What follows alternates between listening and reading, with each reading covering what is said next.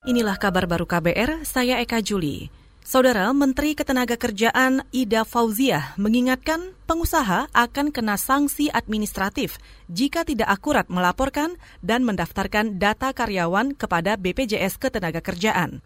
Menurut Menteri Ida, Kemnaker akan melakukan pengecekan data sebelum mulai mentransfer sejumlah Rp600.000 per bulan Kemarin BPJS Ketenagakerjaan sudah menyampaikan 2,5 juta data pekerja kepada Menaker untuk mendapat bantuan langsung tunai. Sanksi administrasi. Itu saja, Bu. Sanksi administrasi. Dia ya. penghentian pelayanan kepada pemberi kerja yang tidak melaporkan atau tidak mendaftarkan uh, buruh atau pekerjanya. Itu di dalamnya kan ada sanksi administrasi, di dalamnya ada itu kan. Menteri Ketenagakerjaan Ida Fauziah juga menambahkan, sanksi bisa dijatuhkan karena saat ini sedang dilakukan program bantuan subsidi upah.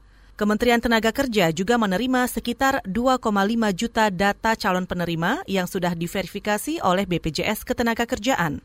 Jumlah penerima gelombang satu itu dari total 15,7 juta pekerja bergaji di bawah 5 juta rupiah yang akan dibantu oleh pemerintah.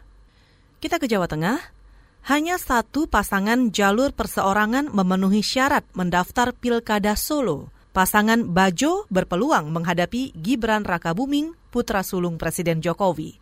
Laporan selengkapnya disampaikan kontributor KBR Yuda Satriawan. Komisi Pemilihan Umum atau KPU Daerah Solo akan membuka pendaftaran calon di Pilkada Solo 4 hingga 6 September mendatang.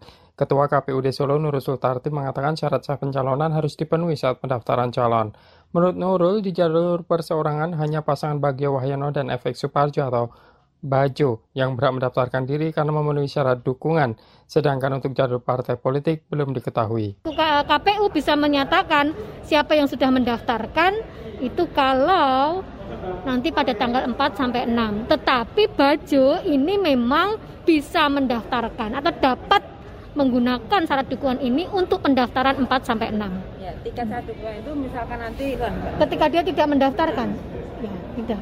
Artinya bisa juga dia tidak mendaftarkan. Pilkada Solo 2020 akan memasuki tahap pendaftaran calon 4 hingga 6 September mendatang. Partai politik antara lain PAN, Gerindra, Golkar, PSI berkoalisi mendukung putra sulung Presiden Jokowi Gibran Raka Buming Raka dengan kader PDIP Solo Teguh Prakosa. Pasangan itu diusung PDIP maju di Pilkada Solo 2020. Hanya PKS yang punya 5 kursi di DPRD Solo yang belum bergabung di koalisi yang diusung PDIP. Syarat pencalonan untuk parpol minimal 9 kursi di DPRD Solo. Dari Solo, Jawa Tengah, Yuda Satriawan, KBR. Saudara demikian kabar baru, saya Eka Juli.